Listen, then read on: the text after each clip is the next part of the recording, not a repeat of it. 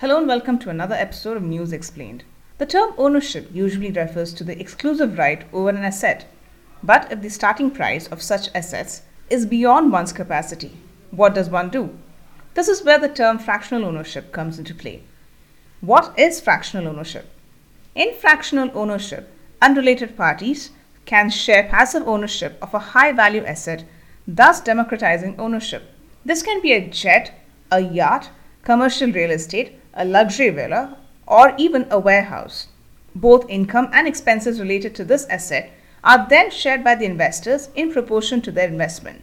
In the case of property, fractional ownership legally divides ownership rights across many owners. Pre leased commercial real estate, for instance, can be yours for investments as low as 5 lakh rupees. Why is it important? The fractional ownership route is often marketed for assets that are less liquid unaffordable, or difficult to manage for small investors.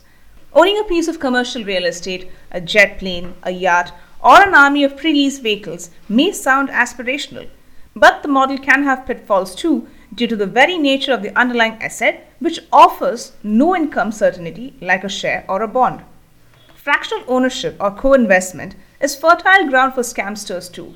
But even as a fractional owner, you need to generate sufficient return on your investment. Fractional ownership merely makes it easier to buy into an asset, but it does not take away your need to put in your homework or learn more about where you're going to get the returns from. Now, why should you care? With many individuals having already invested in bonds, shares, mutual funds, ETFs, and even cryptocurrencies, fractional ownership assets are usually marketed using the portfolio diversification card. Double digit percentage returns or yields and terms such as steady projected income add to the joy. Fintech platforms are now the new intermediaries in fractional ownership deals. They claim to have stringent processes to select assets, complete due diligence, and execute sales. Stay tuned for more podcasts. You may also follow us on our Spotify channel, Businessline Podcasts, and on our website, www.thehindubusinessline.com.